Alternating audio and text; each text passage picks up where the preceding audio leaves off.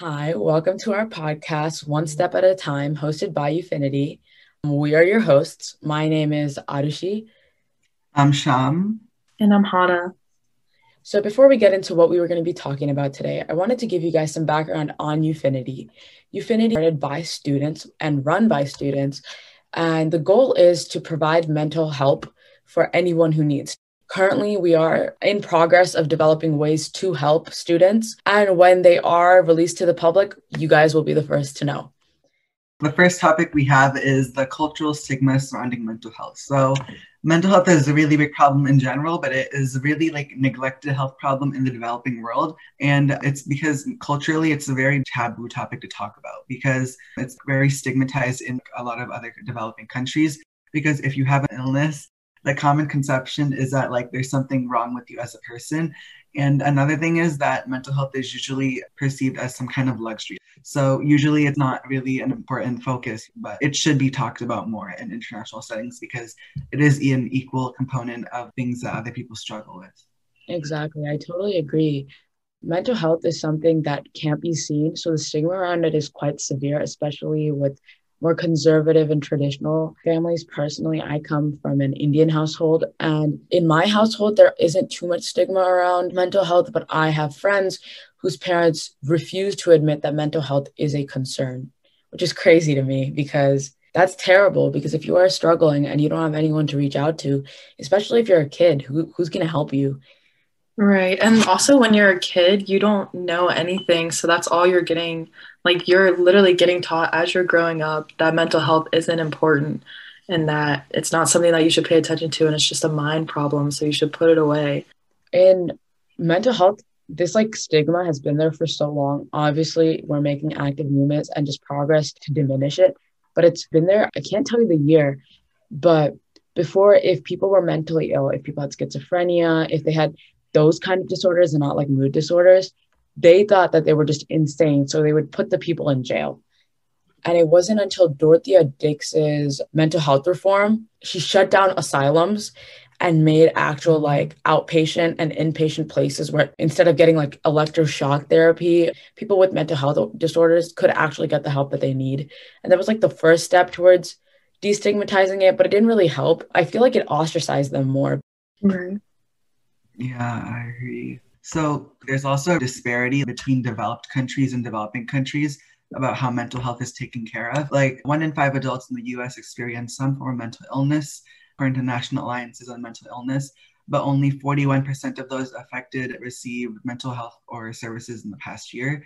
So it still isn't ideal in like developed countries, but it's even worse in developing countries like Indonesia, where less than 1% of their total health budget is spent on mental health, while developed countries spend at least 5% or if not more. Yeah. And I think it's interesting. And I was learning that you know a lot of like underdeveloped countries like they're going to face a lot of economic problems and like being economically like disadvantaged is a really like it's like a direct cause for like a lot of mental illnesses because you don't have the money to buy all of these like treatment and things. So when they're not like given directly to you you really don't have like anywhere to go not to mention if you don't know if anything's wrong Exactly. Even in America, students weren't getting the help they received because a lot of the legislation regarding mental health is affected by the stigma that goes mm-hmm. with it because mental health doesn't get funded. And since there is no national, no federal law regarding mental health, it's kind of up to the specific school districts, the state, it's up to them. And that is so easily decided by someone's bias. Like if your supposed your governor is like, mental health really isn't a thing. So why would he allocate resources and money to that thing if he doesn't believe in it, right? Right. And there's bigger problems. Yeah. Obviously, you mentioned that your parents are from India. And so, like, that brings a lot of struggles. My mom is from Japan, and that's a very, like, collectivist society.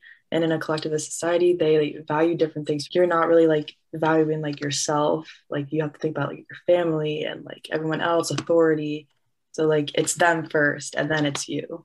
I can kind of agree with both Arushi and Hana. like I have Indian parents too, but they more so thought of like reputation. People would think you're crazy, and then that would like bring dishonor upon the family.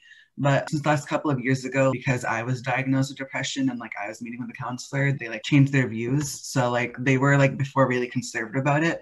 Now they've like changed to like, um, everyone needs like help for mental health, but it's like not everybody can have it. Yeah. I definitely relate with that. Like my parents, they definitely weren't as accepting, but I think actually like just like any other human being like i think my parents also struggled. Like they were growing teens. Like they had their own obstacles to face in their own countries. And i knew that they like they've definitely had depression anxiety. Like they felt everything we all feel. So i think me getting like the validation i needed also kind of validated them. Yeah. And that's like the good thing that like we should all start doing. Yeah at the end of the day everyone has felt I'm not saying everyone has depression but everyone has felt those symptoms before feeling really sad feeling sad for a long time or maybe feeling anxious like everyone has felt that because honestly it's a part of growing up and especially like my parents are immigrants. I'm an immigrant. I moved here when I was two.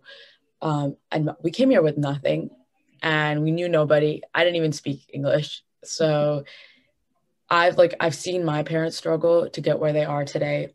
So I I know that they've experienced these things and I think that's why that they are so much more accepting of me talking about my feelings and how I feel and they're like okay because they know that it is possible to feel that even if you don't seem like it on the outside it is possible that you are going through all these emotions, this roller coaster inside. I think the issue with the stigma around mental health, like the only reason it's there is because parents teach their children something mm-hmm. about the like, oh, they'll be like, oh, mental health isn't real. If that's something you you've grown up hearing, you can't help but think that, you know? That's all you know. Exactly. That and that inval- not only it'll invalidate your feelings, like you'll be like, oh, this isn't normal. I can't tell anybody about this because that's like that's for crazy people. And like that I first of all, I feel so terrible for those kids because mm-hmm. Already you're going your body's going through so many changes, you're mentally just like blah. And then like school and especially kids now, this pandemic has really negatively affected like students taking obviously I'm going to be taking this from a student perspective because I am a student, but even younger kids like they are exhibiting more signs of depression and anxiety because they've been isolated for so long. And if your parents are like adamant on like that's not real, that's not possible, or they they're adamant on making sure their reputation is clean, that is going to traumatize the children. So I think education is like the biggest thing we can do. Another thing we can do to like break the stigma is talk about mental health openly and not kind of have like the shame uh, surrounding it because it's such a taboo topic, a lot of times mental health, it's dealt with in like a secretive manner. Like people just like they act very secretive and they want privacy about it.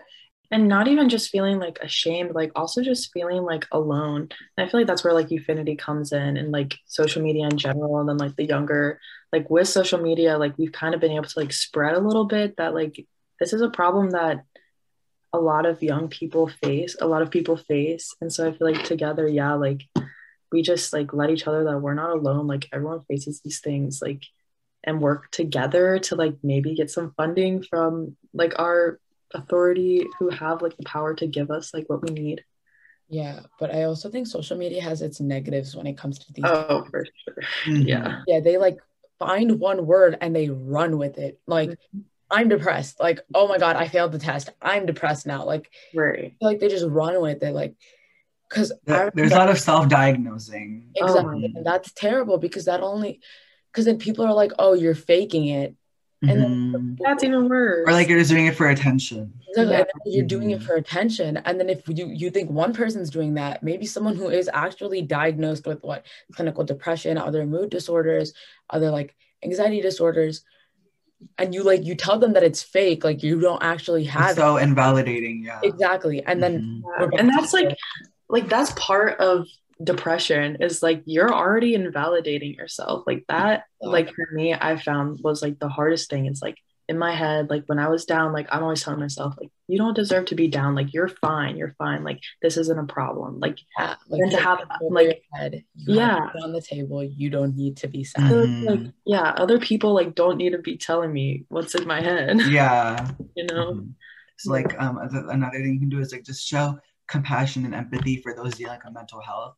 Like, don't tell them that it's just for attention, or don't tell them that's like on their head and that they're faking it. Like, the best thing you can do is just be compassionate, be empathetic, like be sympathetic, and just like be kind. I think we are. I think cultural norms and just the societal norms and just how the culture around mental health is improving from where we once started, where people were like, "You're just insane." Like, Right. we're definitely getting better. But like as we're getting better, there are more negatives now because of the access to social media.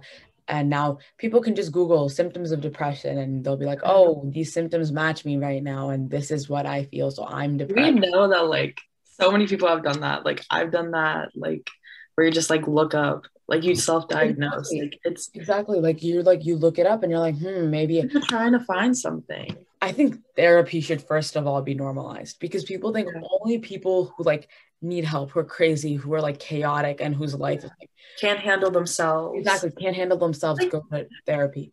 That's Right. not true. You don't even have to have a mental disorder to need therapy.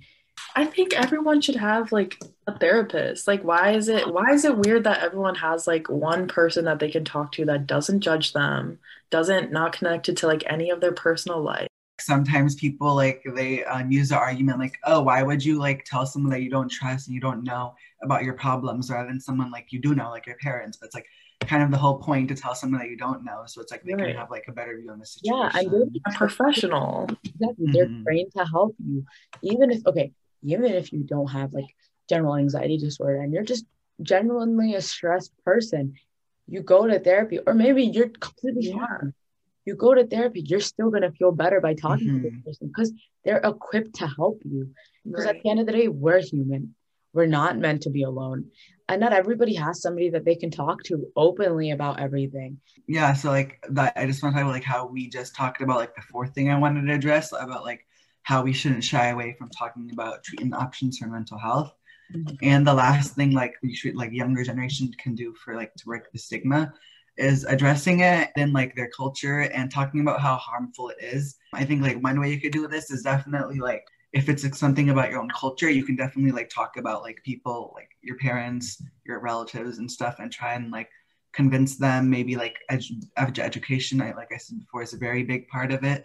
So you could just try and educate the people around you to like show that it's a pretty normal thing honestly you should just call them out obviously not in a disrespectfully Yeah. disrespectful way but if you see them being if they're disrespecting uh, or invalidating your feelings you have the right to tell them how you feel and why they're hurting you and by doing that you are educating them Mhm. Mhm.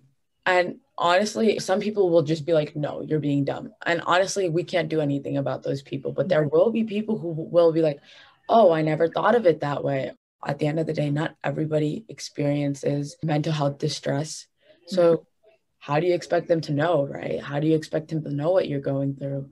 Yeah, I definitely agree. I think just by educating people, we can like combat like the arrogance, I guess, mm-hmm. around mental illness and they can just kind of like open their eyes and see that like other people face different problems and you can't always see them, mm-hmm.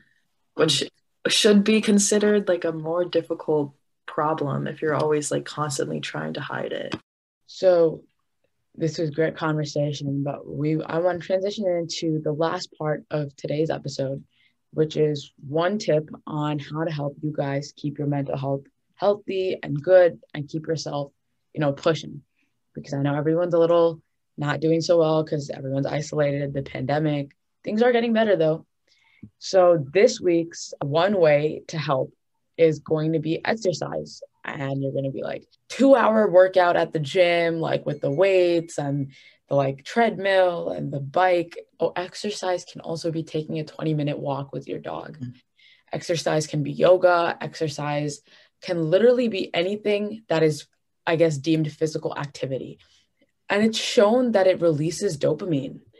Studies have shown that exercise releases dopamine and honestly it's like it gives you a natural mood boost because of this like endorphins and it decreases your stress hormones. Personally i i work out at least five times a week. That's just because i like working out but it really has helped my mental health. I go to the gym but you guys can do whatever. You don't have to go to the gym. I go to the gym for like an hour and a half every day and work out all my stress. Like I'm like lifting weights, I'm like deadlifting, and I'm doing all this and I'm getting all the stress out. And honestly, it's really helped me. And I think even like going on a walk, it'll help you clear your mind.